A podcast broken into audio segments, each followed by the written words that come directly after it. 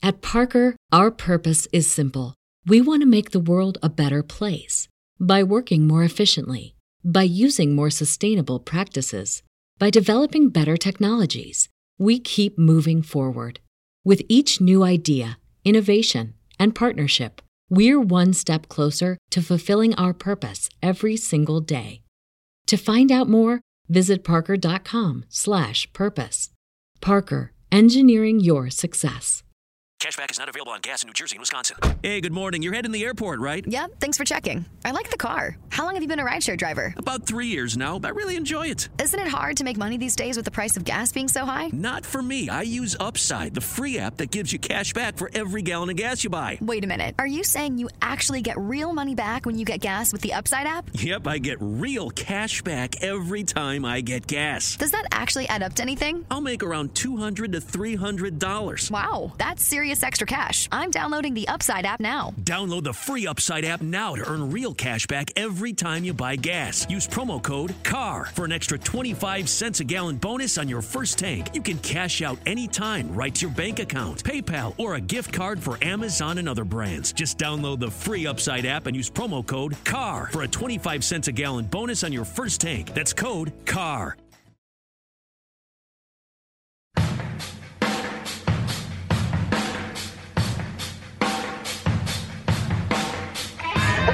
Stay the course.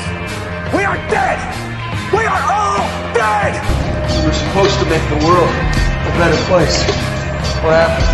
I'm as mad as hell, and I'm not going to take this anymore. I know Kung Fu. You either die a hero or you live long enough to see yourself become the villain. I'm as mad as hell, and I'm not going to take this anymore. This whole thing is insane. This whole thing is insane. 300 years ago, you'd have been burned at the stake. What do all men with power want? More power. This is now the United States of Zombieland. This whole thing is insane. Man is evil, capable of nothing but destruction. Everybody is stuck with the things that they're not proud of. More power.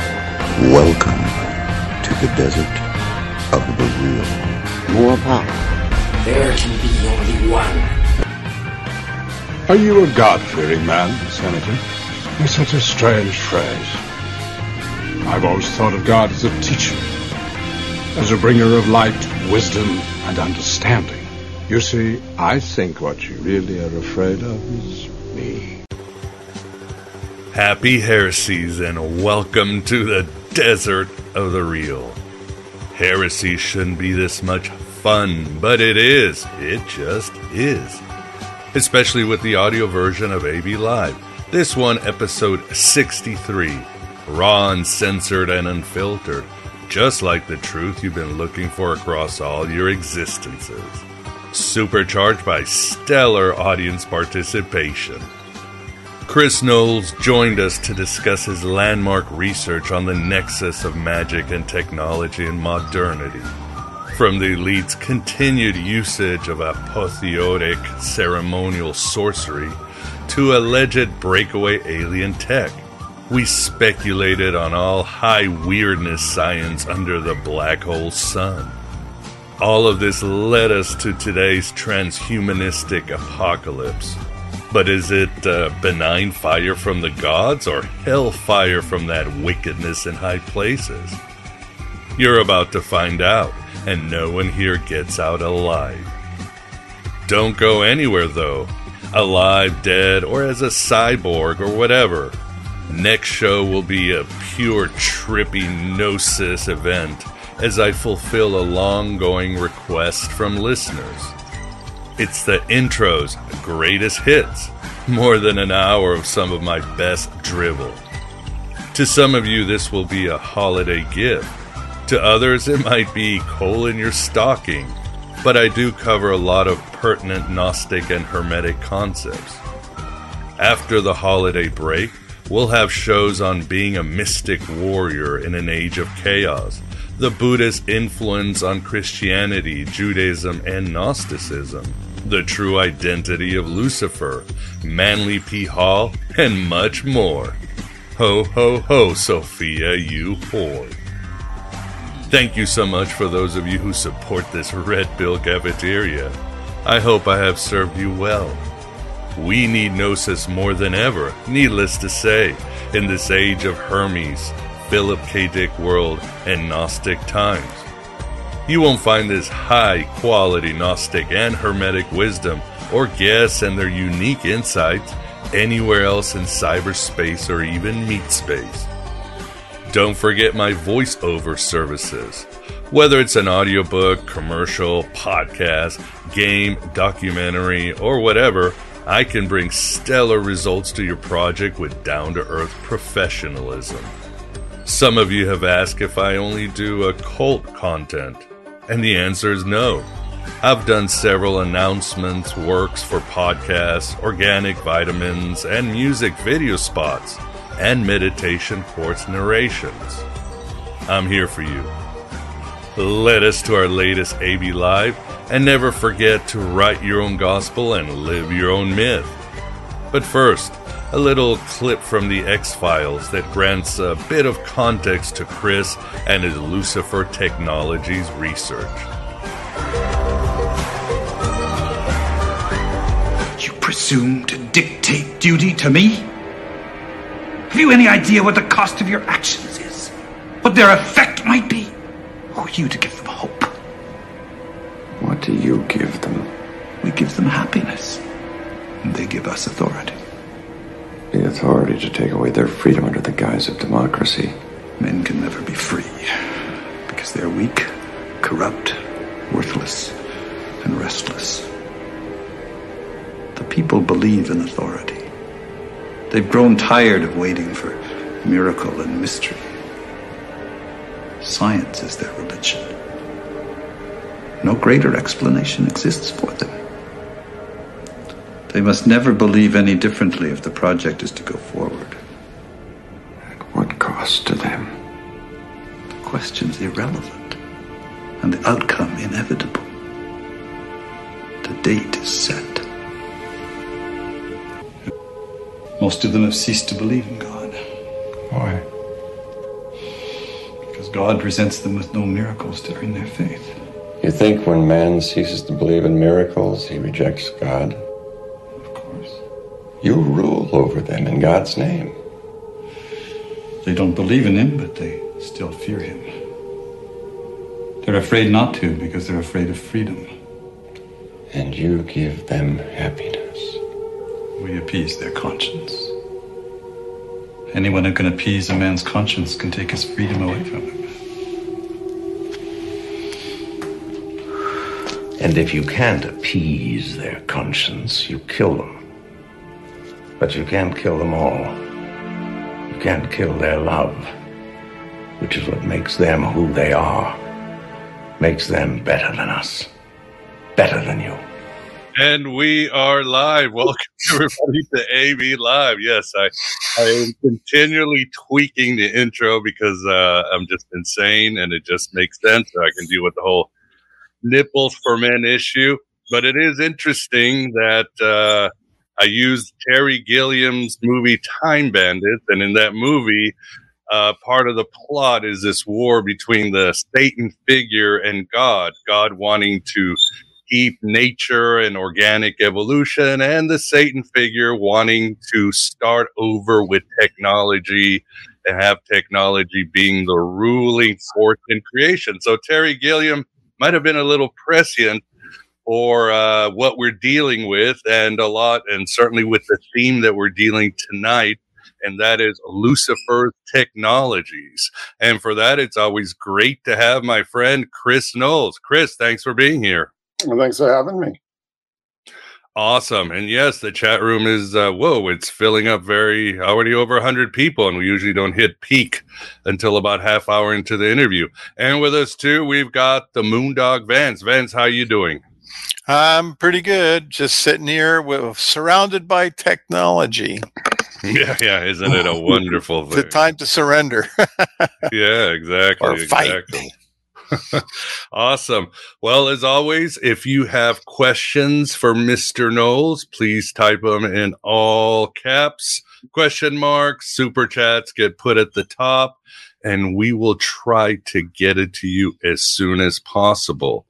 Other than that, um, we'll get started. I wanted to mention too, uh, uh, there are ways, a lot of you are tipping via Red Circle and Rokfin, and I want to thank you very much. And but unfortunately, I can't thank you personally through a message. But for those of you who tip and support, I really appreciate uh, what you're doing. And I really appreciate your company and you joining us tonight, which is on a very, very important topic. Uh, I wanted to start by showing a screenshot, Chris, of something you said today, and you've mentioned it, but I think it's extremely important.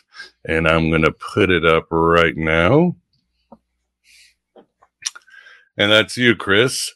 The supernatural is real. The spirit realm is real. The world is run by sorcery, not science. It's a hard pill for most people to swallow. Believe me, I get it. It goes against everything we're told, even by our so called religious authorities. But it's the real red pill. So awesome quote, Chris. Killing it on Twitter, and it certainly relates to everything we're we're talking about tonight, doesn't it? Yeah, it certainly does. Unfortunately. I'd rather be talking about Rush or arguing about the Matrix or talking about Jack Kirby, but this yeah. stuff needs to get out because uh, your Lucifer technology is like all the research he does. It's not self correcting, but it's more like self feeding. The future kind of feeds your your past research, and it just gets on more steroids. Or what do we say? It just never stops. Never ends. never ends it never ends. No, it doesn't. And you know what? I'd be more than happy to have everything I talked about five years ago not have come true, but this is where we are today. And, uh, you know, I mean, these patterns establish themselves and they run a certain course, and you have to just follow them to their conclusion. I mean, we have no choice, you know? I mean, history is cyclical. You know, these kind of patterns of empire are cyclical and I, I, think you know you could even argue that these like spiritual patterns are cyclical you know? I mean the interesting thing is that you know we we are in this situation where the noose is tightening you know? The technocratic noose around our throat is getting tighter and tighter you know? I mean uh covid passes and um you know social scores you know? Um now, now the saying that the, you know they're going to tie your um, credit score to your uh, browsing history. You know, I mean, one thing after the other. Uh, you know, the the intrusion is getting to be overwhelming, and you know, it's sort of tied together with this whole, you know, what I call the satanic gospel of woke, which is kind of like um, you know, it's basically uh, everything bad about Calvinism without, you know, without grace and forgiveness. You know, it's it's basically it's like Torquemada meets Calvin w- without, you know, the Christian bits of, you know, at least some nominal nod towards forgiveness and and so on. So I mean, we're really, you know, we're we're staring down the barrel of it right now. I mean, it's it's coming straight t- towards us. Uh, it's going to get crazy worse before it gets better. But at the same time, I mean, you know, what's happening since this this genie has been let out of the bottle, you know, since these spirits have been summoned and invoked, you know, there's there's a counteraction, there's a reaction to that. And and I think, you know, what I tune into, and people probably just think I'm crazy, but you know, just that the spiritual world is very alive and it's very much merging with our own you know? I mean if you really get out there and you you open your antenna and you just sort of let go of your ego and your preconceptions and stuff and just let the information in i mean i think i think you'll find that you know it isn't just it isn't all bad news that it's just this cycle is coming to a close and these forces and these powers which are just basically the forces of life and death really. You know, I mean, that's what it really boils down to. You know, and if you read your, you know, your New Testament carefully, particularly like your Revelation, it's like I have the, you know, the keys of hell and death. You know, it's death and hell are, are the same thing. You know, that's what the mm-hmm. resistance is. So it's it's always like, are you moving in a direction towards life? Or you're you moving in a direction towards death? I mean, that's those are your two choices. And I think these these forces um, sort of come to these periodic conflicts you know, because the, really, the, the, you know, the forces of life and death are, are codependent. You know, it's just sort of like this dance. You know, it's almost like the whole Tao cliche. You know, mm-hmm. but I, I think that you know things become imbalanced, things becomes out of balance, and I, I think that this whole intrusion into this realm from like this ultra terrestrial realm with with through technology, I think is thrown this out of balance, and I think this is like the catalyst for this this round of you know the apocalypse game. that makes sense. Yeah. Oh, look who who paid a little money to ask you a question. I'm sure you're mm-hmm. shocked. Do you see that on the screens? Which dark timeline has Chris X joined us from? I, I, don't even know how to answer that. You know, same timeline we're all in. Unfortunately, it's a pretty dark timeline at the moment. Yes, it is indeed. And in fact, uh, from uh, First Technologies, I wanted to put this up. Here's a quote from you, and then we can start really digging deep. But um, it's like you could have said that today, but you said that in 2016. How do we go from a world where technology remained essentially static for thousands of years to a world in which we become slaves to our own machines? And uh, that's certainly something we want to deal with tonight. But before we ask that question, let's talk about the inspiration. I know you wrote it early in 2016, and that was the weird. I guess the apocalypse was starting. Remember when all these great bards and shamans? I think it was David Bowie, Maurice White, Prince. I mean, they were just dropping like flies. Like the light was starting to leave the universe. The starmen were going back to their source because it had enough and it was weird. And then, as you say, uh, the Lucifer technology just came to you, right? It was one of those manic. I'm going to write this shit down.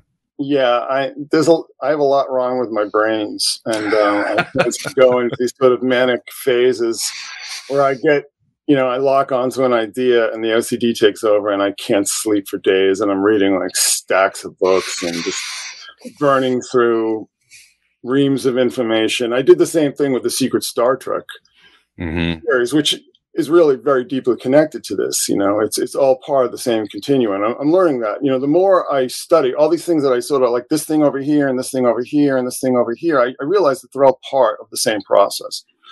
So, um, gosh, I don't even. Oh, I know what it was. It was that stupid Lucifer show. That show was on Fox, right? Oh God! And then it moved to Netflix. That awful abomination of a show and it was actually based on a comic book I used to read, uh, you know, published by Vertigo, written by Mike Carey.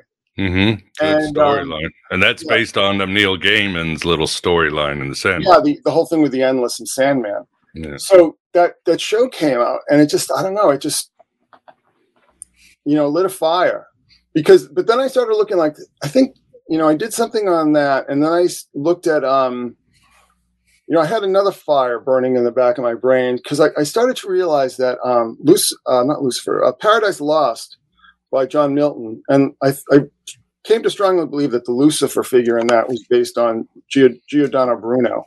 Mm-hmm. And I think that, um, you know, I think Milton's father had some connections with him because Bruno was actually in London at the time and was, you know, sort of spreading his ideas around. And when I was reading Paradise Lost, it just seemed to me like this is Bruno. You know, he's making a statement on Bruno because this is the time of the English Civil War and, you know, the Cavaliers and the Roundheads and the Catholics and the Protestants it was a very dark and ugly time.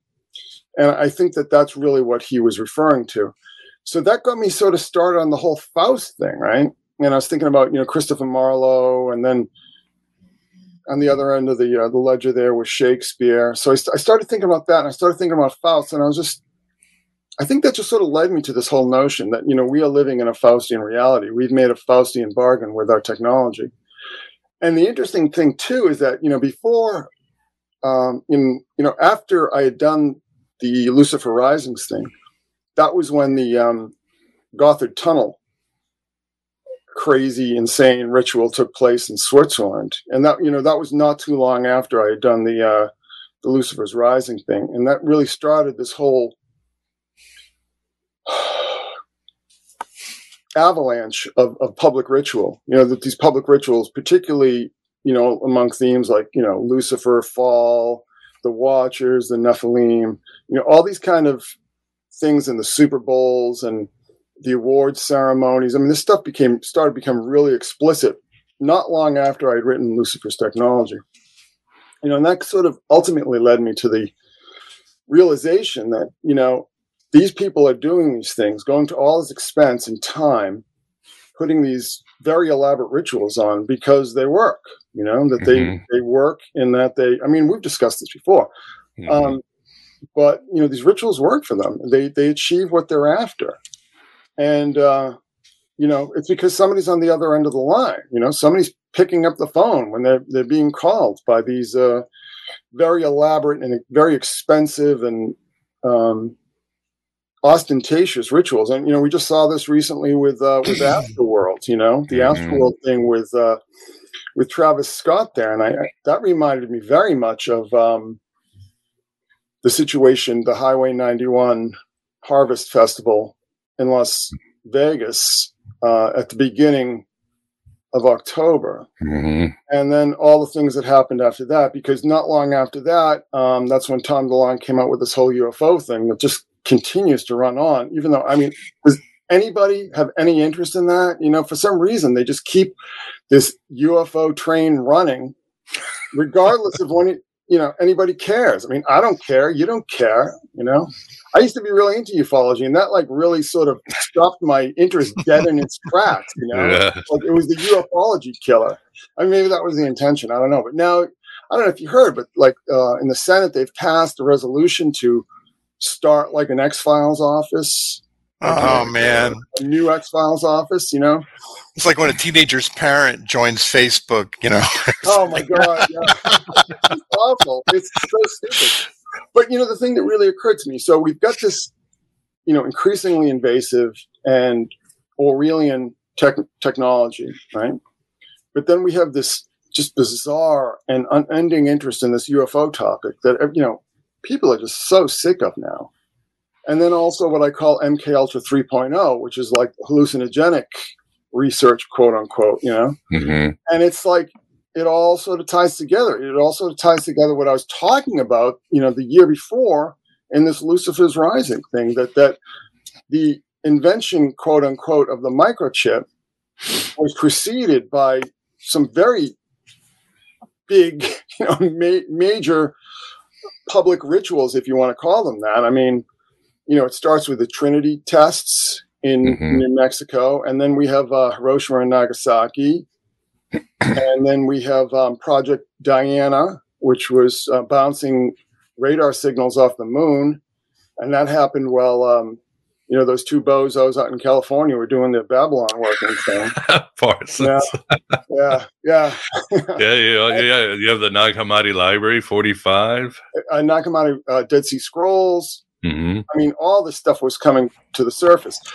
But then, you know, when you get up to 47, you've got uh, Maury Island and uh, Kenneth Arnold um, in the in the what is it, the Cascade Mountains up there. So, you know, the the prime was being pumped, or the pump was being primed for what we ended up seeing in this what I call the Roswell working. And also, another thing I want to add in before that was the um, the Shelter Island co- uh, conference and there was this through line of symbolism, you know, particularly with the ram, and the ram, you know, is Amun or Jupiter Ammon, you know, the horned hidden gods, or Nunos, I mean, whatever you want to call it, Pan. But you know, this this symbolism is just recurring throughout all these different rituals, you know, and, and all this stuff. I mean, it's all calling on the gods, you know. And you know, even during the war, we had the Nike program. And there was like Nike Hercules and Nike Nike Zeus and Nike this and Nike that. So and that was all connected to AT&T. So it all ends up with the announcement of the invention of the germanium uh, transistor in December, you know, at the very end of 1947. And the thing is, though, it's like when you look into this, it's very sudden. It's very sudden. And, you know, there's been some talk that there were like, you know, precursors to it and, and patents made on the transistor, and I and I looked into them, and it's just like this is just garbage. I mean, you know, if the um, MJ, uh, you know, the the MJ files, what was that called? The um, you know what I'm talking about, those UFO files that they had found with the Eisenhower briefing document and all this kind of stuff. Uh, Majestic 12. Majestic 12, yeah, yeah. Yeah, so I mean, if those things could have been planted in the Library of Congress or whatever, you know, why couldn't these these bogus um, these bogus patents? Because there, there there was nothing published and there were no um, actual physical models made. And I, you know, I really started looking into this, and um, you know, there's a book that I had read that really documented the this whole process of the invention of the of the microchip and and people were like using terms like you know black magic you know sorcery i mean people were like using these terms because at, at uh, bell labs in murray hill which isn't too far from me and actually my wife used to work there for a few years mm-hmm. um, they just didn't have they didn't have the facilities that you really need to um, create these uh, you know these rectifiers and so on. They didn't, you know, because you have to mess with elements and what's called doping, and you sort of insert one element to, into another element. I mean, it's very, very elaborate and it's very complex, and you really need like a Lawrence Livermore or Sandia. I mean, something like a big government lab with like really major equipment, and they didn't have it. They just didn't have it at um at Bell Labs. So you know, it's all very strange and it's all very sudden. I mean, and even before the um, the transistor came out, I mean, people like I think it was Wolfgang Pauli, who was a very heavy duty physicist, said, you know, this is never going to happen. I mean, just forget about this whole semiconductor thing. It's just it's just not going to happen. And you know, lo and behold, it does, and and it, it does following this cycle of grand ritualism and that really sort of struck me. And then when I just started looking into the whole background and the whole Roswell thing, it really became obvious to me that Roswell, you know, was not a weather balloon and it was not a UFO. It was like a very, very elaborate ritual that tied in to a very specific kind of mythology that has to do with like um, the great gods of Samothrace and Cadmus and all these kind of things. You know, this very specific recurring symbolism. And I'm just like, that can't be accidental. That just can't be like, oh, that's just a coincidence, you know, that these people are doing all these things and using all this symbolism. And then lo and behold, you know, this this invention that changes all of humanity, that changes the course of history, uh, is the outcome of it. You know, and yeah. Let me show you this visual while you're talking. Uh, there's it, and that is so stunning this is like you said, this is humanity, and it's putt putting away, and then suddenly, what, 1947, everything just shoots up. Technology goes haywire, right? Yeah, well, you know, there's a there's a bunch of them, but if you really think about it, you know, if you really sit down and think about it, you know, the Greeks and the Romans, they were messing around with like primitive steam engines and even primitive robotics and things like that, right? right. But they just they didn't really have any practical use for them so if you really go back, you know, I always use the example of like 1700 BC to 1700 AD, right? I mean, you have like uh, sailing ships, you know, wooden sailing ships with, uh, mm-hmm. you know, with leather sails. You have a horse and carriage. You know what I'm saying? I mean, you have a very static development of technology, and the, the technology is really not all that much different in that span of 3,400 years. And that's amazing when you look at like you get to the 20th century. And in 1920, the state of the art of airplanes were wood and duck canvas propeller planes.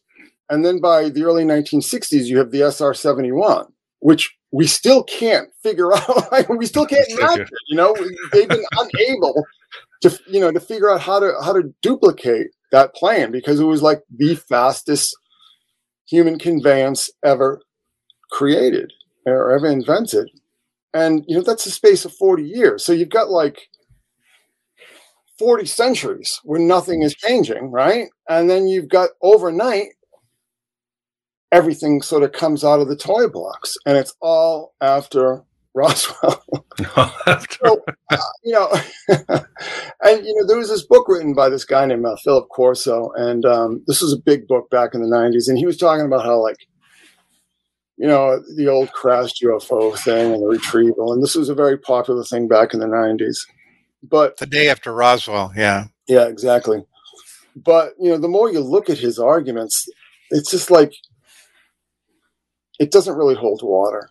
You know, um, if you had technology that it was even like a couple hundred years ahead of what we've got now, I mean, it would take us a long time to figure out how it works. You know, mm-hmm. alien. You know, if it's truly alien, we wouldn't understand necessarily their physics, their understanding of physics.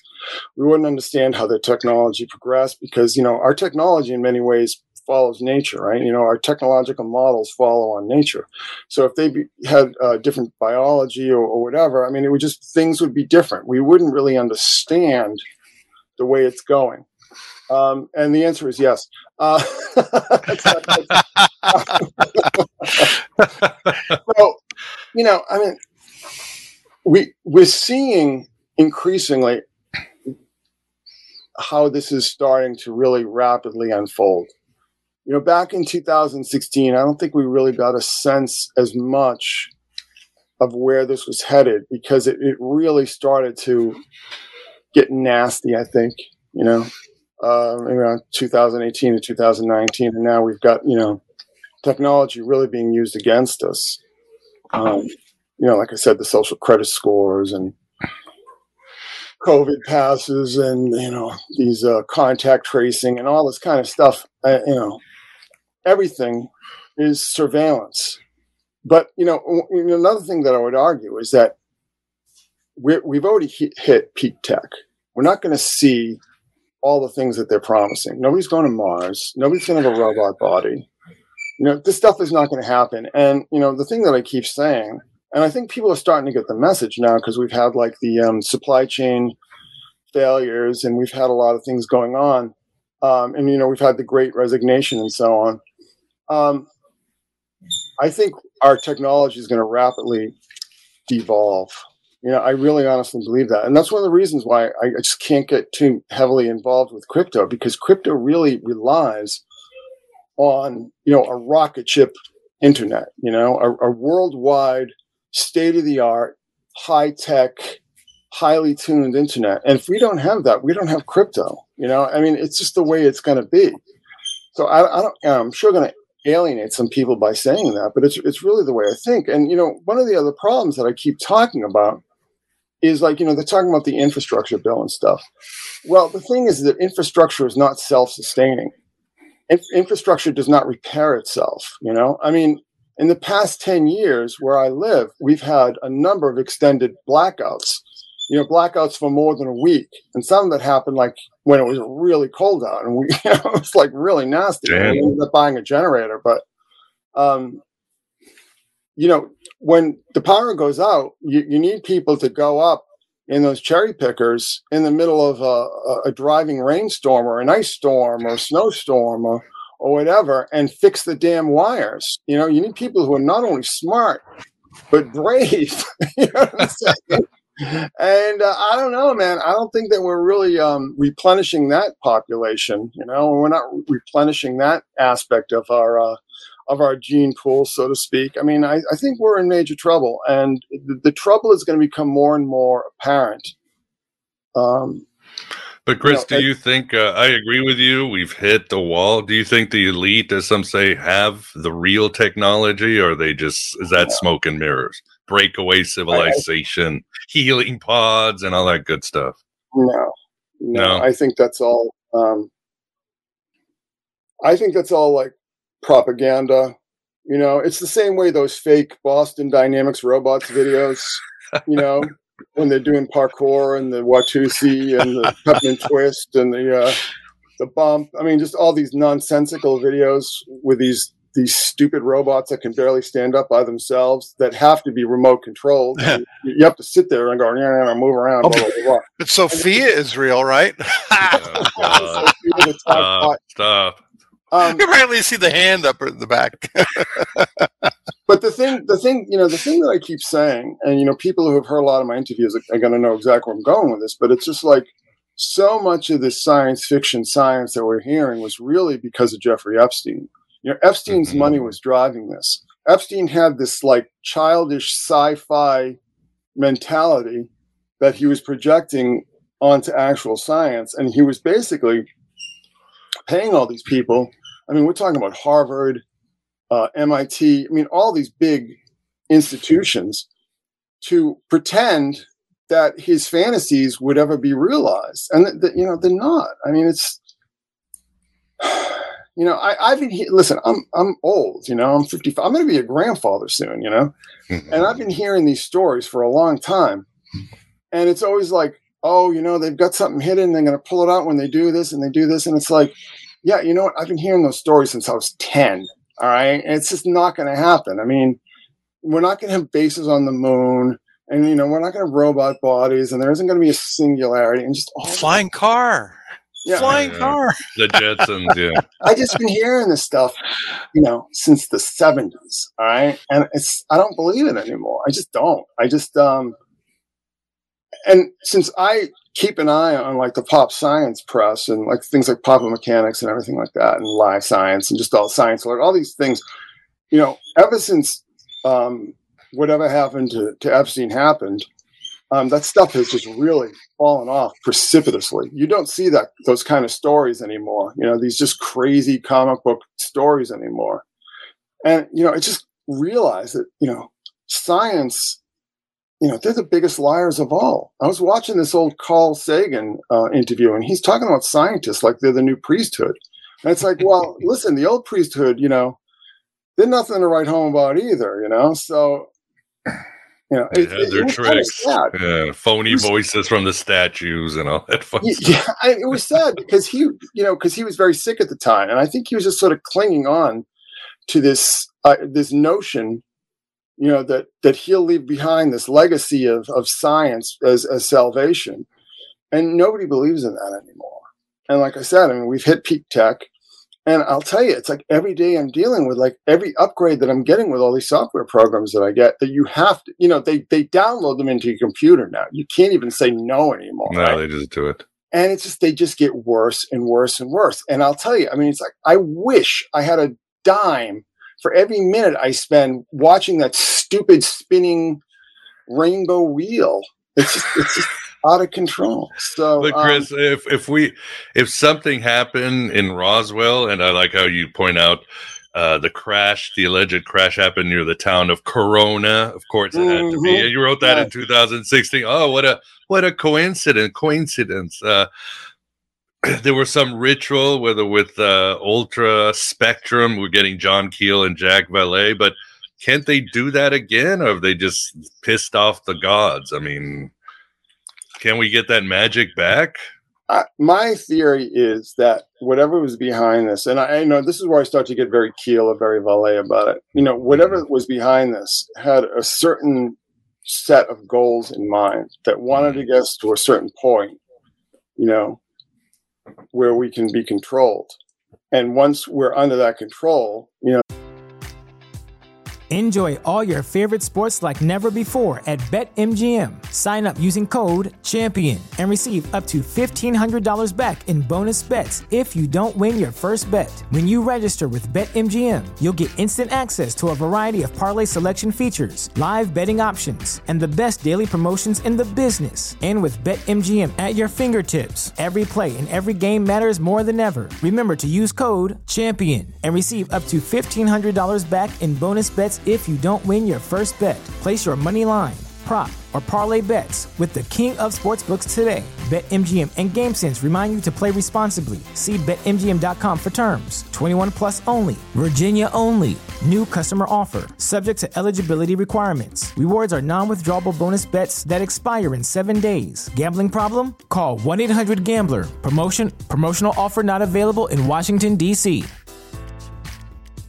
At Parker, our purpose is simple. We want to make the world a better place by working more efficiently, by using more sustainable practices, by developing better technologies. We keep moving forward. With each new idea, innovation, and partnership, we're one step closer to fulfilling our purpose every single day. To find out more, Visit parker.com/purpose. Parker, engineering your success. The rug will, the technological rug will sort of be pulled out from underneath us, and the only technology there will be is surveillance. You know, surveillance and and, and medical control. I, I I think that we're looking down the barrel of that. I mean, it's like I'm expecting, I'm fully expecting um, there not to be like the internet as we know it today in 15 years. You know, mm-hmm. uh, I think it, it served a certain purpose and it will be gradually um, dismantled. We'll have meta. I mean, that's the salvation, right? this is exactly see this is like a that's a great what did Bocephus calls it? The the larpolyps or something like that? It's just larping a lot. See but this is a great example because that's almost like what I'm talking about in microcosm right? So Mark Zuckerberg's this kind of guy you know admittedly a smart guy admittedly a guy that they had their eye on for quite some time right because he was involved in these programs that you know what was it like gifted youth programs that a lot of people that we hear about today were in. Um, but you know he was sort of handed the keys to this whole facebook empire you know and it was it was all technology that was worked out. It was all beta tested elsewhere you know and there were other people that were really doing most of the actual programming work for him so know he built this empire and then he ended up buying all these other companies like um, you know like instagram and uh, that other one that I, I never use but um whatsapp i think. yeah whatsapp and all this kind of stuff. So he ended you know he ended up being able to buy these other companies out but you know he's not a bright guy.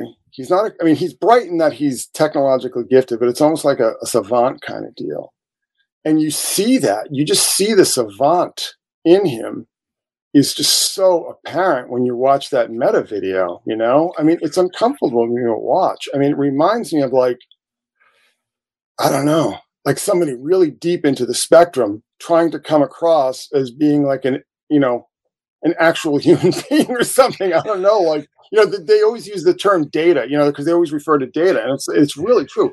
But meta is going to be a disaster it's going to be an absolute disaster. I mean, I don't think it's going to work at all. Nobody, people just haven't even been talking about it. Like it's, it hasn't created any buzz. You know, it hasn't created any excitement. Um, I think the technology just isn't there. You know, and the one problem with with VR that they've never been able to cope with because it's just a basic um, anatomical issue with you know the structure of our eyes and our optic nerves is VR sickness, you know, which is basically just motion sickness, you know. Mm-hmm. The VR thing is like it's like trying to read a book in a car, you know, like when you're in traffic or something. no, it's it's actually true. You know, it, it's yeah. the same exact process. It, inner ear and vision aren't matching. that's the problem. Exactly. And, and it's um I think it's just going to be a disaster. I, I, I would imagine that Facebook, as an entity, is going to go into a very steep decline, and and this Meta thing was sort of like a hail mary pass to sort of counteract that. But I mean, you, are on Facebook. It's just it it feels like you're at a wake. You know, I mean, all the groups that I used to be in, it's just there's no energy left. And I'm not talking like you know groups with like people our age. I'm talking like people, you know, groups that like younger people were into because everyone, all the millennials have just jumped ship. You know, they're not on that. They're all on Instagram, whatever. And you know, it's like because Facebook is where you get, you know, your grandmother is, you know. yeah, but I, I, think that's a very important arc, and, and, it ties into what I'm talking about. And that's why I sort of talk about it as like being this this microcosm, because you know, just as Zuckerberg Zuckerberg was handed the keys to this technological empire, you know, we as as humanity were handed the keys, so to speak, to this high technology that we didn't really truly understand the the ramifications of and and how it was going to play out, you know, socially and psychologically and, and even physically. And now we're starting, you know, the honeymoon is over. The honeymoon is is well and over. You know, the whole idealistic sort of Wired magazine, Kevin Kelly, uh, evangelism that you saw so much of in the 90s, you never hear anymore. And, and the people who were pushing that stuff, I mean, I'm talking people like Jaron Lanier and Douglas Rushkoff and so on. I mean, they're like the biggest Cassandras of all now. You know, I mean, a lot of these people who were really at the forefront of like the whole Mondo 2000 thing and all this kind of cyberpunk stuff. I mean, they they are the biggest Cassandras of all. I mean, they're like get the hell off of social media, you know, all this kind of stuff. So here we go. But but you know, lest lest this all sounds too grim, and it does. But I mean, like I said, I think that when these powers that are using technology as a medium when when they're starting to get really active it just creates like this new, newtonian reaction in the spirit realm so to speak. And it's like i really believe this. I, I know people i don't even like really believe it. It's like i experiencing it you know mm-hmm. i experiencing this phenomenon on a regular basis. And so it isn't even a belief anymore. I mean, is that gnosis? I don't know. you know like, I don't where does like mysticism end and gnosis begin? I don't know, but um, you know, that's that's why I'm not, you know, sticking my head in the oven right now. yeah, definitely interesting times too. Uh, so what we have, and I, I just want the audience. Uh, I will have links to Lucifer's technologies, but I want to get a picture of what was happening. Um, Roswell, and then you had Bell Techno Bell Labs, Bell Labs through Vannevar Bush, who's like the architect of our modern technology and time, mm-hmm. sort of really optimized this incredible magic for our times. And now we're in a period of decline. Of course, I'm sure there's a lot of missing pieces if you want to let me know, Chris. But what do you think too about? And I know that's something you and like Gordon used to talk with. You know, the the war in heaven and the king is dead with Rockefeller dying. All these little fools, Clintons, Trumps, uh, Gates fighting over the kingdom, but they're actually doing more damage and they're completely just you know botching things up. Yeah, I'm actually surprised by how incompetent they are. You know, because I mean, they picked Gates to sort of be their front man, but Gates is like, I mean, talk about being deep into the spectrum, you know. And then you know the whole thing with him and Epstein come out and like this, all these weird connections that he has, um, and and you know, plus he's just he's not a good salesman. You know, he's not somebody who is appealing to the general public. You know the the media kisses ass because they have to. But who's going to follow him on some crusade? And you know i think that was a real major mistake on their part. But look what they did with the ufo thing by picking tom delonge you know this um, washed up punk rock star who made all his money writing songs about farts you know? I mean it's just and and then he you know they they put him on rogan and he just it was one of the most embarrassing spectacles I've ever seen in my life, and I'm, I'm not exaggerating. That was like, that was cringe, Plu ultra. You know what I mean? That was just so cringy. And then I guess they put, you know, um, Luis Elizondo. That you know they're trying to make him the front man, and it's just not going to work. People just aren't interested, and this is why I'm, I'm always telling people. A lot of people in the conspiracy realm frustrate me because they tend to subscribe to this sort of comic book, um, you know, left behind, straight to video movie way of thinking that the people who are doing all these things, you know, the people at the top of the pyramid and so on, are superhumans and that they're infallible. And when they fuck up, they meant to. You know, it's like the fourth dimensional chess. And I hear this all the yeah. time, and it's just like, no, they're just not that smart. You know, this techno they have technology. They have all the money in the world because money has been fake for quite a long time. It's probably been fake since we got off the gold standard right? Mm-hmm. i mean money it's just fake. It's just it's conjured out of nothing. And um, they're just not that smart. They really aren't. And you know particularly since they've had the easiest lives in human history you know they've never been tested they've never been challenged if you look back and you know people like uh, you know Teddy Roosevelt or something. You know, this guy who had battlefield experience. You know, it, used to be that if you really wanted to become at the top of the pyramid, you have to have proven yourself in battle. I mean, look at all the Caesars and so on. So we're really at this like decadent, sort of degenerate phase of empire where the the ruling figures are either incredibly old and senile and will not relinquish their power, right? You know, I'm talking like people like um, like Soros and Buffett and all these kind of people who sort of keep their fingers on the scales, you know, as, as far as the exchange of money and so on. And then just below them, you have these like Gates and so on. Then you have people like Elon Musk and Jeff Bezos and everything. And none of these people can communicate with actual human beings. They can't c- communicate with people outside their economic class. They just don't understand it. They've never had that experience. They've never been wanting. You know, they don't know what it's like to go hungry. They don't know what it's like to worry about paying your mortgage. I mean, ever in their lives, and neither have their parents or their parents' parents. So we're really in this. It really is. It reminds me, you know, of the Roman Empire just before the crisis of the third century because you had these exact same conditions. And, um, you know, you had the Roman legions just being manned by Germans because Roman men were so softened and pampered that they'd become, you know, basically become imbeciles. And, you know, you know, we see this today. So technology is not, you know, it's certainly not a panacea and it's not you know it's not the ring of power okay? You know it's not like lord of the rings. It's a very mixed blessing at best.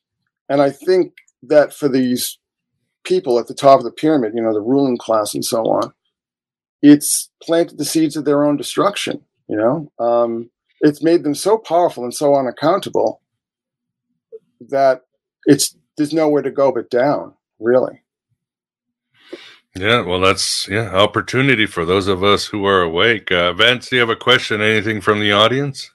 Oh, I've got a huge comment and two questions from the audience so far. Right. Um, let's see. Well, I'll be we'll right back. The... I've got to let the cat out real quick. I'll be right. Yeah, back. you got I'll some time here. All right. All righty, Chris. Uh, here's one for you from Wayne Matthias. How far do the psychos in charge believe AI, the singularity, can go? Not Sophia animatronics cam, obviously. Thanks. Um, you know, this is something I've been talking about for years. I've had people who are involved in software engineering, programming, tell me, listen, AI is not what you think it is. It's certainly not what they make it out to be in the Hollywood movies. It's you're never going to have HAL. You know, it's just algorithms are basically programs that are assigned to do single tasks and repeat and learn from the repetition.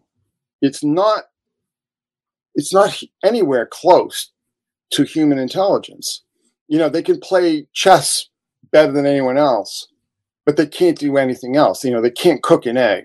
You know, they they could never they couldn't tell you what the you know the Grateful Dead set list from 1969 at the Oakland Coliseum was. I mean, they're just not diversified in that respect. So I just read um, there was a big section in this uh, electrical engineers website, this this magazine for electrical engineers, and they're basically saying, you know, we've come to the end of the line. You know, the, the returns are diminishing, and we don't know where to go because in order to create AI as it's been seen in the movies, like all this fake nonsense, like the Matrix and the Terminator movies and everything like that, you need computing power just so far beyond what we have now. But it's it's a it's a level of computing power that the laws of physics just will not allow. All right, here's another question. Are UAPs beings from other star systems or overlapping dimensions? And that's from our friend Anon. That's an excellent question. Um, so, my family and I over three different occasions had pretty close up UFO encounters in 2015 and 2016. And the first one was my son was working at this big golf course that all these millionaires play at. And these three orbs just sort of parked themselves over the course at sundown. And, um, you know, he had a pretty crappy phone, but he, he was able to take some sort of video of it. And they did not look like any kind of structured craft, certainly not from, you know, another dimension or whatever. But the second one was um, my wife and I and my daughter were going up to my grandmother's 100th birthday party in New Hampshire, and we saw these um, these two orange orbs sort of harrying this this plane that had just taken off from Manchester Airport. And to me, when I when I was watching, I couldn't believe. Like, first of all, I'm like, wait a minute, like, where, the, where the hell is this coming from? You know, it's like, oh, there it is. You know, um, they were clearly under, for what I could see, under intelligent control, but th- there was no structure there. They, they were just balls of light but the way they were moving just seemed intelligent and coordinated, right? And then uh, I guess 2017, um, I'd seen a, uh, a, sort of a classic chevron UFO basically hover over our neighborhood for quite some time, and it was super super bright too. And you know, we try to get pictures of it and stuff. We got you know a couple pictures that are that aren't too bad, but it's just it's very hard to take pictures of something at night. Uh, you know, something in the sky unless you have really good uh, equipment, which most people don't have. But um, I, I, was looking at that, and it did look structured, right? But it didn't look even remotely aerodynamic. It didn't look like anything that could possibly fly, and it, it wasn't really even flying. It was just sort of hovering and just moving in these lateral motions, you know, up and this way and this way and that way and everything like that. And um, I just like I don't, you know, I don't think you know since it's not really obeying the laws of physics. Is is it even really there? Is it like you know, you start to get very keel about it. You know, is this something from the super spectrum? You know, and, projected. You know, I don't know. It's just it was just really, but it was really big too, and it was really big and it was really bright. And I'm just standing there in the middle of my yard, you know, at midnight, just watching this thing, and I'm just like, you know. I've gone my whole life without seeing these things and being, you know, I was interested in ufology for quite some time. And all of a sudden, like seeing them one after the other, it's just really bizarre. But I'll tell you, it was it kind of like cured me of my interest in um, in ufology because I, I, I don't know I didn't get a good feeling. Like I wasn't thinking, oh, oh those are demons from Dimension X. I was just thinking like. whatever intelligence is guiding this stuff just doesn't care about us at all. You know, just doesn't doesn't even acknowledge us. And that's the thing when you notice when you start reading UFO reports, it's just like whatever is behind this intelligence just really doesn't care about us. You know, if it is something from another planet, which I doubt, but it's possible, they're, they're just watching us like we watch wildlife, right? And it could possibly be something from under the ocean. You know, you hear that a lot. I mean, that's that's certainly possible. I don't know. Ninety percent is undiscovered of the ocean, like Pacific oh, yeah. Rim, the movie. There might just be there. We wouldn't even notice. No, we wouldn't. So I, I just have to plead ignorance on that. You know, I mean, it could be any one of those things. I don't, or multiple, or both. Or... Yeah, I just don't believe that they're extraterrestrial starcraft from other systems. You know, from other galaxies or you know constellations or whatever. Hmm. All right, Alex here's one. Is, is uh, hitting the desk right now. How dare Chris? what do you? Here's one. Real quick, uh, yeah, real quick, Chris. What do you think of the idea of? Uh, I don't know if you've read uh, Jason Reza Jorjani's Close Encounters, and I don't know. C.G. Jung also talked about it. The idea of these Nordics from the 19th century who've bent time and they're sort of uh, it went back to Atlantis, went to Mars, and you know it's a very self-closed loop, but it's just it's humans all along. Not what I saw. Yeah, not yeah, what I, I saw.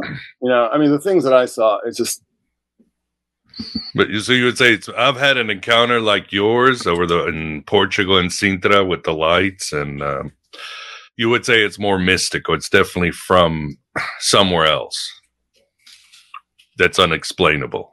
I would say it's um,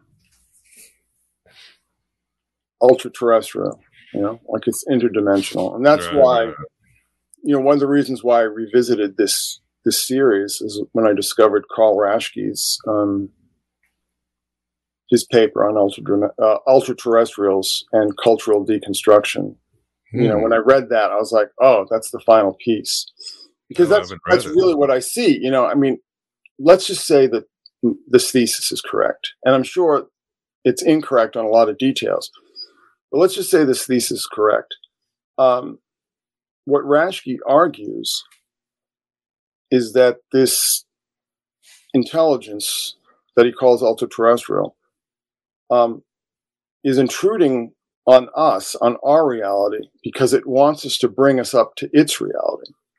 And when I read when I read that, and the, sort of the way he phrased it, all I could think about was um, you know the DMT trials and the, the machine elves and just mm-hmm. all these experiences with ayahuasca and just you know really powerful psychedelics where people report rather consistently entering into another dimension and encountering you know a, a rather consistent description of elves gremlins i mean whatever you want to call them you know so i think that um I, what i think is behind this ultimately is ultra terrestrial and and it's something that can't enter our reality physically, but can enter our reality, you know, through us.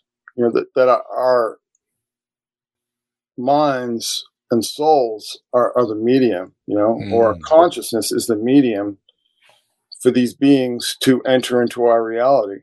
And, you know, the thing that kind of was rather like unsettling about this is that, you know, after I read that, I was thinking back on, you know, what um, Nick Redfern had written about you know the Collins elite and their theories about you know these U- these UFOnauts were demons and were just basically trying to trap us and imprison us in their dimension for all eternity or whatever. You know, I mean, again, I mean there are a lot of debates about whether that even you know the Collins elite actually really exists but I think the basic argument, you know, definitely is consistent with what, you know, like I said, what Raschke was talking about, and you know, maybe what Keel was talking about, and maybe what Jacques Vallée was talking about in Messengers of, of Deception. I, I, think this is very consistent through line.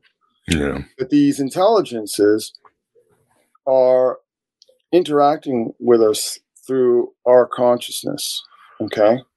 And I think that that's a very scary thing. And that's what concerns me that we have this convergence of the high technology, which is becoming increasingly intrusive, and the uh, you know this this UFO cultism, right, among mm-hmm. people in, in, high positions of power, and also MK Ultra 3.0. You know, I, I think that's like that's a witch's brew. You know, that's a deadly combination. It's like a one, two, three punch that you know I'm very concerned about, and um, you know I think other people should be as well. Uh, and this is why, you know, listen. I mean, I, I, this whole thing with the vaccinations and so on.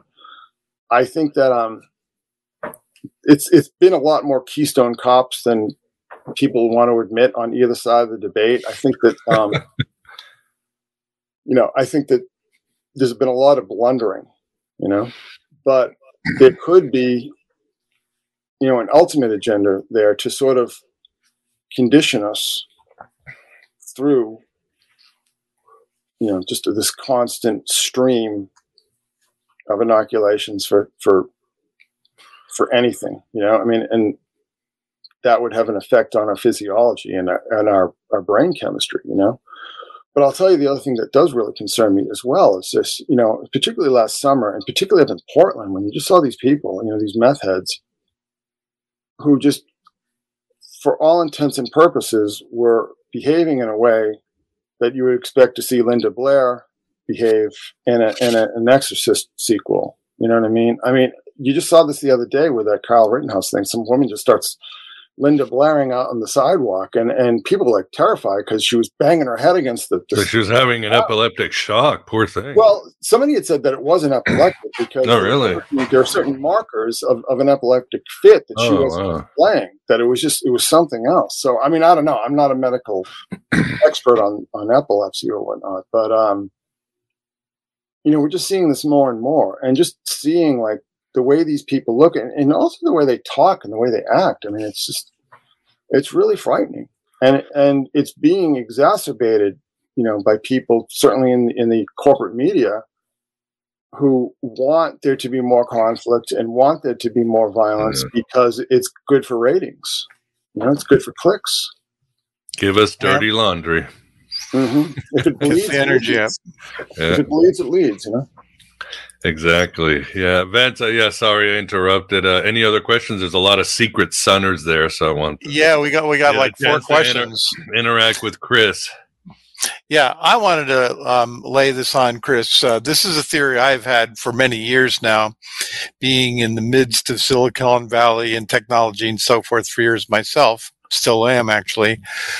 I have a theory that all this huge explosion of technology is actually um, a quote unquote natural phenomenon of something trying to assemble the next form of life that's going to spring from this planet or at least cover the planet.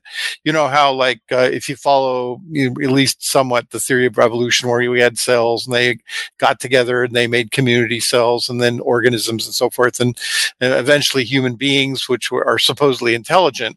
Well, now, ever since we networked ourselves together with the internet, right? Now we've created the very beginnings of a giant brain, and it's not the technology that's the brain. It's linking all of us together through kind of a digital nervous system. And now this thing has its own intelligence that we can't relate to. We can only see the effects of it. And people like Zuckerberg that look like they're zombies that they are absorbed in this brain. And if you've ever been in Silicon Valley and see the craziness, people will do anything to develop their product and get the venture capital.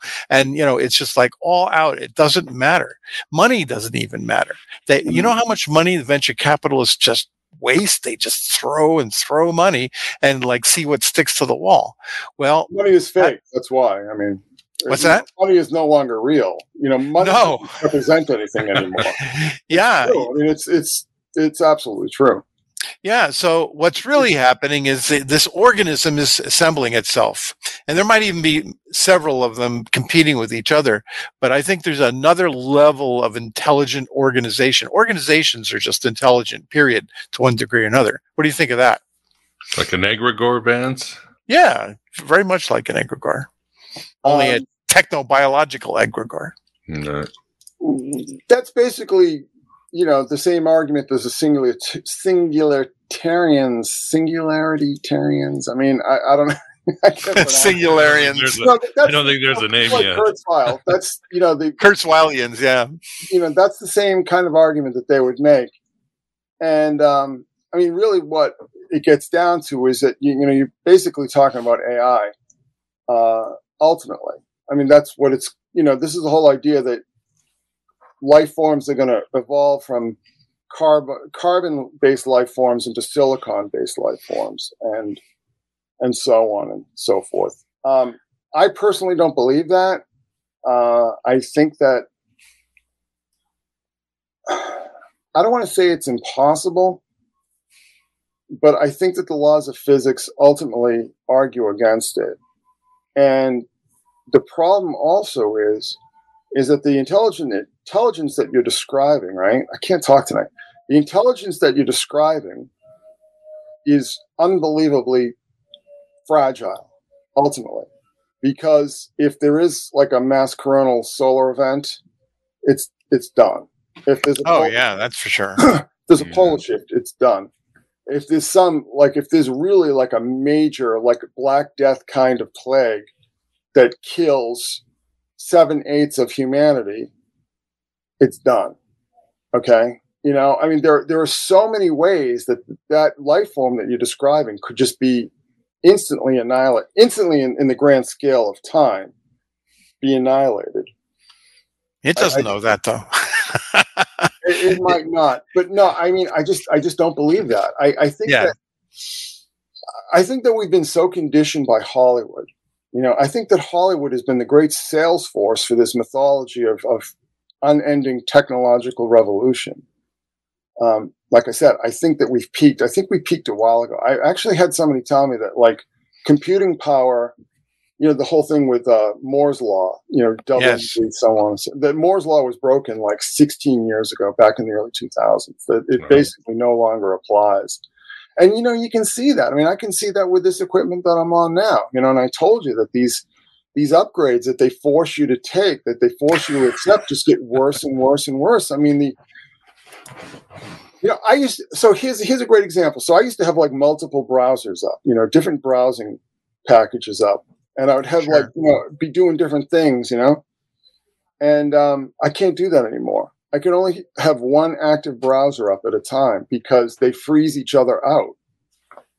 You know, I mean, I, is that just my my computer? I don't know, but the same computer used to have you know no problem. I mean, I run you know like first aid and everything on this this you know this this machine here pretty frequently but i just i think it's the software i think it's the software i think the software itself is the problem and i think at the other end of that problem is the human problem and i think that it's it's a almost like a self-fulfilling prophecy because you know, the, you know that whole thing about like you know, hard men make good times, good times make weak men, weak men make hard times. You know, blah blah blah mm-hmm. blah blah. Yeah. I think it's it's it's sort of like almost like a version of that. That like excessive technology weakens us. Excessive technology and reliance on technology weakens. You know, it it, it demonstrably and provably weakens like our recall. You know what I'm saying? Our attention Yeah, yeah. spans. You know, there are all sorts of neurological effects that this technology has on us. And people who've grown up on this technology and know nothing else, you know, A, take it for granted, and B, have like an enormous sense of entitlement, and C, like just don't realize that this stuff has to get fixed. You have to fix this stuff, you know, it doesn't, it breaks down, you know, the, the infrastructure breaks down.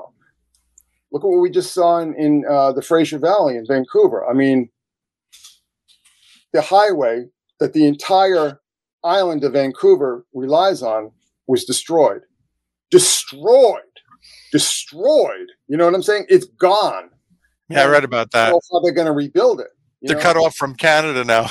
I heard. Yeah, so but not only did it knock out the highway, but it also knocked out the rail. Okay. Oh, So they, if they're going to get anything as far as supplies, provisions, anything like that, it has to come by boat or by plane. You know, and it's like they cannot get, they can't leave. It's almost like some weird science fiction Stephen King, The Dome, or whatever kind of thing. It's it's really surreal to see. And I'm telling you something. I mean, my whole mindset really began. I've said this in a number of different interviews as well, but like my whole mindset really began to change after Superstorm Sandy, you know, Mhm. because I'd never experienced anything like that before. I'd never seen that kind of devastation before, and you know, in this this nice little well-to-do neighborhood, looking like Berlin after the Blitz. I mean, just absolutely destroyed. You know, houses Yeah, you didn't have power for weeks. I remember Oh, you people, offline. people didn't have power for months. Oh my people were trapped in their houses because, um, you know, a tree had fallen in, in the middle of the house and they, they couldn't get out. I mean, it was insanity. I've never Yeah, seen it's getting I've never- worse too, and it's getting worse with all the uh, now PG&E and out here in California says, oh, you know, if it's too windy, you have to shut the power off, and they're shutting down uh, Diablo Canyon nuclear power plant, and they're trying to get you used. to, Well, you know, you're not going to have power sometimes. You know, rolling brownouts. They send us things out. Um, like the Soviet the Union. Too, right? Yep. The wi- yeah. That well, the wildfires would turn into that. The winds start the fires, spread the fires, and they started the fires in some instances up in California. So now, because of the lawsuits, they're um, they're they're uh, they're cutting the power off the first sign of wind. You know, that's what they're doing. Well, I'll tell you something. California just has too many damn people in it. You know, I it wasn't that strip, that little fertile strip of land in the middle of a moonscape desert was not meant to house 40 million people. Right, I, I, it's just the way it is, and it, the problems in, in California are going to uh, get worse unless there's like a major depopulation. You know, unless there's a major exodus. Because I mean, I just saw this in the New York Times. It was like, you know, they're talking about the Colorado river that 40 million people rely on in California. It's just like it, it wasn't created, you know, it didn't it, it, doesn't exist to sustain the water needs of 40 mm. people. Right. You know? Water. It's, that's that is an, a historical insanity. There's never been that many people in that state. And they keep building too. Isn't that funny? Oh, I, I, know. I saw it. Like you know, I was down in Orange County a, a couple years ago, and it's just like they're just building houses on top. It looks like, you know, it almost looks like a like a Brazilian favela, but just like really expensive. You know, it's like house stacked on house on, on house on house. You know. And there you have it, oh you veterans of a thousand psychic wars. The first part of our show with Chris He'll definitely get deeper into the identity of Lucifer in ancient history and mythology, and how the being is alive and well right in front of your nose, and a lot on Mithras. Including the audio version, this is a cool listen if you leverage the private RSS feed from AB Prime or Patreon that works in the podcast provider of your choice. And yes, you can now get a simple private RSS feed through Red Circle for less than 5 bucks a month. Check it out in the show notes. So please become an AB Prime member or patron at Patreon or Red Circle subscriber for the full Luciferian audio interview and to support this Red Pill cafeteria. It will cost you less than a buck per episode, and that's a deal of many lifetimes. The alternative spirituality and philosophy of the Gnostics is more important than ever. Might be the only way to disarm all the Lucifer technologies around us and let Sophia in. Thanks for being here. Thanks for being yourself, your true self, here in the desert of the real. Hello and goodbye, as always.